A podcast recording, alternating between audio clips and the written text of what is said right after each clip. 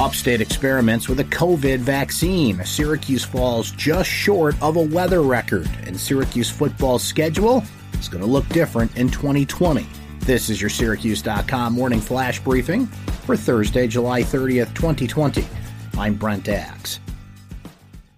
Upstate Medical University began injecting people with an experimental COVID 19 vaccine as part of a large study by the drug company Pfizer that will include 30,000 people in the U.S., Brazil, Argentina, and Germany. Upstate is one of 62 research centers nationwide participating in the study. It's looking for volunteers to participate in the study to evaluate the safety and performance of the potential vaccine. There are no approved vaccines to prevent COVID 19, which has been spreading worldwide since early this year. The study at Upstate will be randomized. That means some participants will receive a placebo and others the potential vaccine. The majority of the study team won't know which individuals are receiving the placebo or the experimental vaccine. Onondaga County reported 10 new cases of COVID 19 since Tuesday, bringing the total to 3,312 since March. There were no new deaths since Tuesday, according to local officials. Of those 10 new cases, eight were attributed to community spread, one blamed on travel from another state, and one remained under investigation.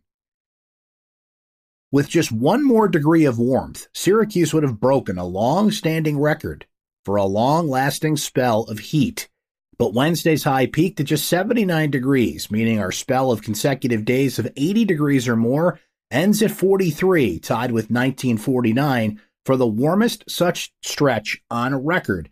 It's the second heat spell record Syracuse has just missed breaking this summer. Temperatures reached 97 days in a row from July 14th to the 10th. The record is eight days, set in 1973.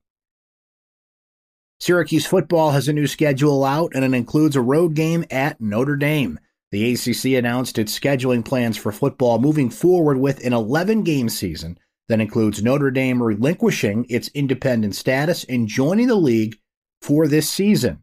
Here's a look at Syracuse's new 2020 conference schedule. Syracuse will also play one non conference game against an opponent to be determined. The game must be played in New York State. Syracuse will play Boston College, Duke, Georgia Tech, North Carolina State, and Wake Forest at home. Syracuse will visit Clemson, Louisville, North Carolina, Notre Dame, and Pittsburgh.